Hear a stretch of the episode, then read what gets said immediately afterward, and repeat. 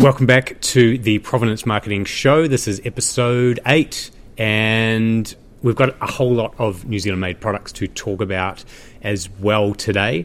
And there's a couple of other things I would like to cover off later around New Zealand made and how you can use it on your website. So if you're a business, tune in or skip straight to the end.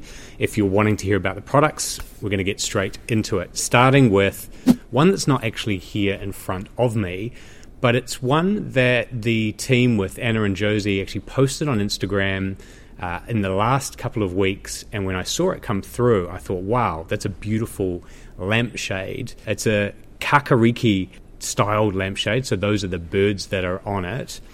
And I already had the actual lamp part. It was a gift from my grandfather, and he had made it by hand, but the lampshade part had started to come away.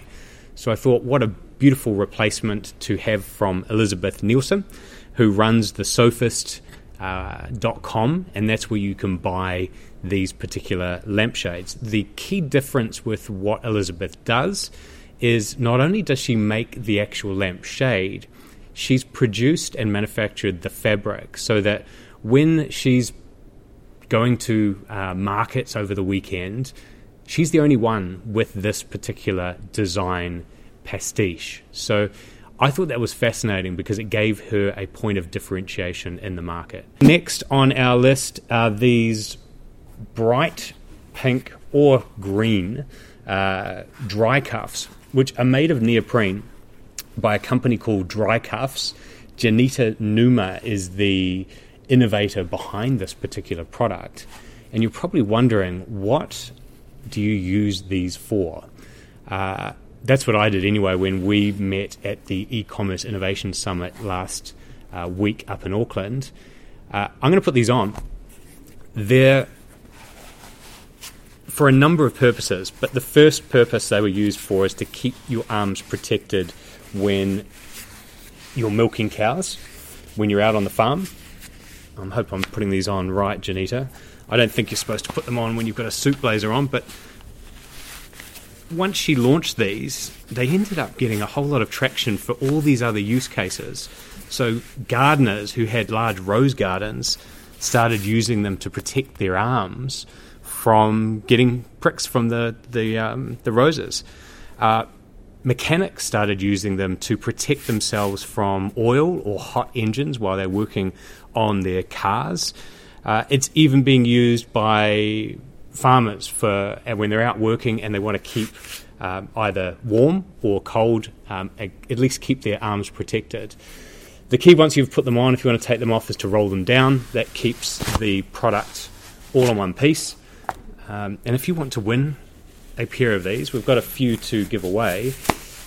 Just let me know. Comment below if you're on Facebook or Instagram how you would use these, and we'll send you a pair. If you would rather not wait and you want to go and buy a pair of these, go to drycuffs.co.nz. They are $40 each, approximately. I think a couple of dollars more or less. And of course, they've got our classic New Zealand-made kiwi on there, right next to the description of the product. 3mm strong pad neoprene. Dry cuffs keep your forearms warm, dry, and protected. Next up on the list is Summer Rose Cottage, which is a company that Caro Collis has started a number of years ago. She creates these educational books. They are small, almost like pamphlet style. They're books that aren't going to seem overly complex or difficult for a young child to get to grips with, because it is for early childhood teaching. And you can see she's put the Kiwi trademark right on the front there. This is a book called Oscar Visits Kiwi, and it's about beginning to read with Oscar. So let's just have a look in here. Here is the kiwi. Look at the eyes. Look at the feet. Look at the legs. Look at the long beak. Look at the feathers. Look at the whiskers. And look at the egg. It is a big egg. 9 out of 10 to Ryan. really simple books, but the type that young readers can get into and gain some confidence in reading, not just in English. Caro has also produced these in Te Reo. Here's one called Taku Pakiri, I think. I probably need my own lessons here.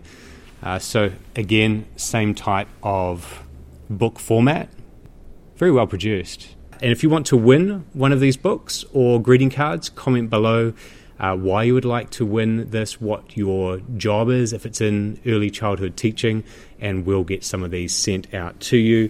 In terms of pricing, she sent that through to me.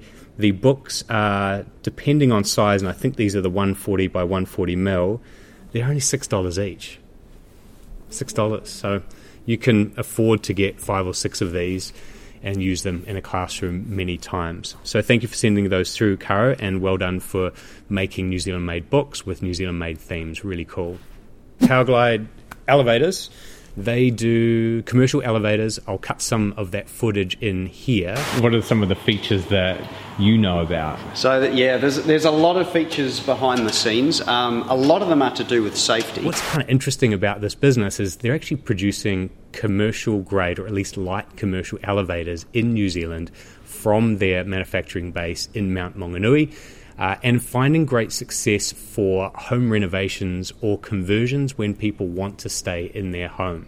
Lastly, up for today, I just want to talk about our artwork. I'm wearing the Kiwi today as a lapel pin, but for a lot of the businesses that we support, they're not using it in a printed or a wearable fashion. It's used for websites, so that when businesses go to the website domain of a company, they can see that Kiwi trademark. And we encourage all businesses not just to put the logo on there, but also link the logo back to our site, where we host for them a page that includes the company's name and all of their licensed products. So you as a consumer can go onto that website, click on the NZ Made logo, and you can check what products on that website from that company are licensed with us. We think that's really important to be able to verify the source, and we're going out to businesses to make sure that two things. A, they've got the up-to-date branding. Some websites are still running our old pre-2013 branding. And two, is to make sure that those links are going back to our site. So if you're a New Zealand-made license holder watching this, check your website, make sure it's okay. If you're a consumer, go onto some of your favourite websites, see if you can see the Kiwi trademark on there. That's it for episode 8. We'll see you next week, same time, Tuesday, 7 p.m, or if you're listening on the podcast, we release that every Thursday at 7 p.m. Make sure you subscribe, and we'll make sure you get a notification every week from your favourite channel. Thanks for watching. See you next week.